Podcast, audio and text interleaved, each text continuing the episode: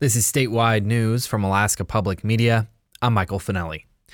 The Kenai Peninsula Borough Assembly last week passed a resolution asking the governor to declare an economic disaster for set netters who fish the east side of Cook Inlet. That declaration would open up the fishery to grants from the legislature and accelerated capital projects. The east side set net fishery was closed this year before the season even began in early March. The Alaska Department of Fish and Game closed that fishery, as well as early and late king salmon sport fishing because of low projections for king salmon returns. The borough estimates set netters lost out on more than $7 million in potential revenue because of the closure, about $17,000 per permit holder. Ken Coleman, a set netter and president of the Kenai Peninsula Fishermen's Association, thanked the assembly for throwing support behind the Eastside set netters through resolutions they're meaningful, and and and I can tell you from our uh, our community, uh, our set netters are very appreciative of, of your time and efforts. Coleman said this is the fifth time in six years that he's asked for a similar declaration. He said once it gets through the governor's office, it goes to the federal level and opens even more opportunities.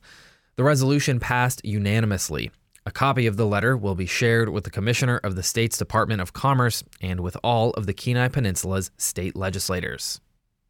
Meanwhile, the University of Alaska graduate students have organized into a union.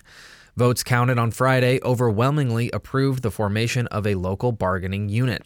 KUAC's Robin reports. Graduate students across the state, mostly at UAF in Fairbanks, are joining the Alaska Graduate Workers Association United Auto Workers. We're approximately 450 graduate assistants, and so we're research assistants, teaching assistants, student assistants, and fellows. That's Sophia Sitniak, a teaching assistant at University of Alaska Anchorage. She says the next step is to survey the members on what they want their union leadership to address with university administration. Some of the things that we've heard are things like healthcare, wages, those are some of like the primary concerns. Also, a lot of our contracts prohibit external positions. That's a concern um, because with our wages, us not being able to make wages that we're able to live off of, we're also not able to seek other employment positions. The union vote took place online from October 13th through the 26th. The votes were counted last Friday by the Alaska Labor Relations Agency. The UA students first started their organizing movement last winter and are following a nationwide trend of student workers organizing with the United Auto Workers Union. The new unit of graduate students is the first UAW presence in Alaska. In Fairbanks, I'm Robin. This is Alaska Public Media.